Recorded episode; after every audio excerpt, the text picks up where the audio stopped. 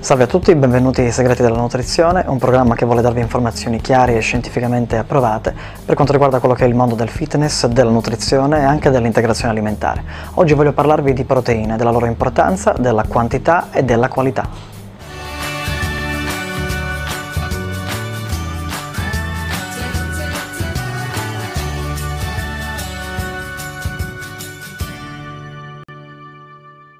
Le proteine fanno male, le proteine fanno venire i tumori, le proteine stressano il fegato, stressano i reni.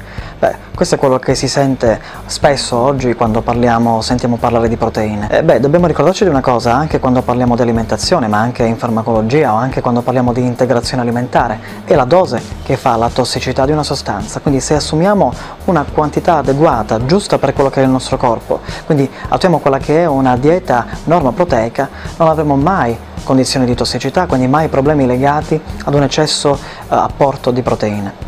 Detto questo, dobbiamo dire quanto sono importanti le proteine alimentari. Proteine deriva dal greco di primaria importanza, perché sappiamo che le proteine che sono costituite da amminoacidi, sono 20 gli amminoacidi che vanno a costituire le nostre proteine, alcuni di questi sono amminoacidi essenziali, quindi non possiamo sintetizzarli, ma dobbiamo riceverli per forza dall'esterno grazie all'alimentazione.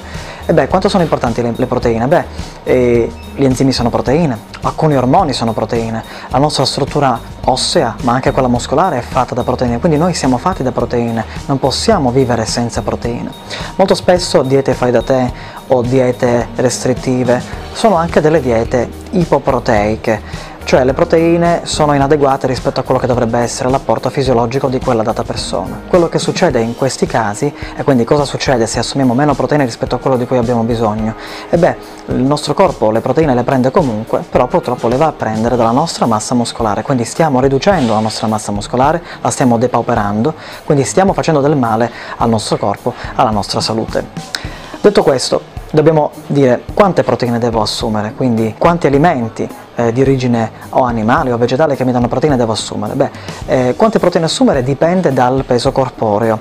Seguendo quelle che sono le linee guida nazionali e internazionali, noi sappiamo che dobbiamo prendere, eh, apportare con l'alimentazione circa un grammo per chilo di peso corporeo di proteine. Se siamo dei soggetti, diciamo così, normali, anche dei soggetti sedentari. Diverso il discorso se siamo dei soggetti che magari praticano sport o siamo delle donne in gravidanza, quindi comunque è chiaro che poi in base ai vari stati fisiologici fisiologici ci saranno delle riduzioni degli aumenti degli apporti di proteine. Per esempio nel caso in cui parliamo di sportivi, anche sport di resistenza dove un tempo si pensava non fossero importanti le proteine, oggi sappiamo che sono importanti e anche per gli sport di resistenza per esempio bisogna assumere una quantità che va oltre il grammo per chilo di peso corporeo, quindi circa 1,5 grammi per chilo di peso corporeo.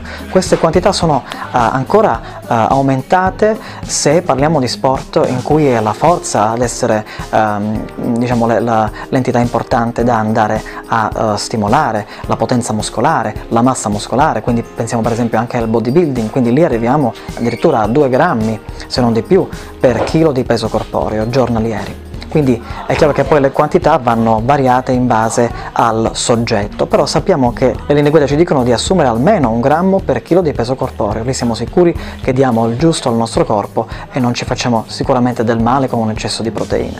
Detto questo una parentesi va fatta per quanto riguarda i soggetti eh, over 65, ecco nella condizione diciamo quando siamo, si è un po' più grandicelli e quindi si va avanti con l'età, eh, si tende inevitabilmente ad andare incontro ad una condizione che poi viene chiamata sarcopenia, cioè si ha un eh, declino fisiologico della, della, massa muscolare. Ecco, per contrastare questo declino fisiologico delle masse muscolari nell'invecchiamento, eh, oggi le linee guida ci dicono di aumentare l'apporto di proteine da 1 grammo a 1,2 grammi per chilo di peso corporeo, quindi anche nell'anziano le proteine sono importanti, anzi vanno aumentate, sempre però tenendo conto della salute del soggetto, quindi eh, questo vale se parliamo sempre di soggetti che sono sono, che stanno bene, che sono in salute, soggetti che non hanno problemi epatici o problemi renali. Capitolo importante per quanto riguarda le proteine, non solo la quantità ma anche la qualità.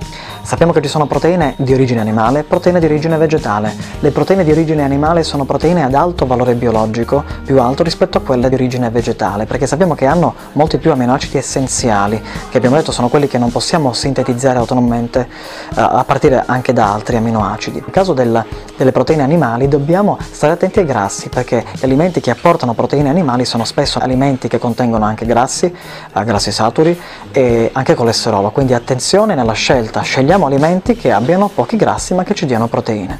Invece per quanto riguarda chi sceglie le proteine di origine vegetale, pensiamo ai vegani per esempio, abbiamo, è vero, proteine a basso valore biologico e quindi lì cosa dobbiamo fare? Dobbiamo stare attenti alle quantità di proteine che apportiamo ma anche quindi alla qualità, come? Combinando i vari eh, tipi di alimenti, quindi scegliendo adeguatamente gli alimenti riusciamo a combinare i vari tipi di cibi vegani e riusciamo quindi comunque ad arrivare, eh, certo ci vuole un lavoro in più, un'attenzione in più, però comunque si riesce ad arrivare ad, una, uh, ad avere dei piatti che hanno una uh, quantità e qualità soddisfacente di uh, proteine. Beh, spero anche oggi di avervi dato delle informazioni eh, importanti per quanto riguarda quello che è l'apporto corretto di proteine, per quanto riguarda la quantità ma anche eh, la qualità. Ci vediamo alla prossima puntata.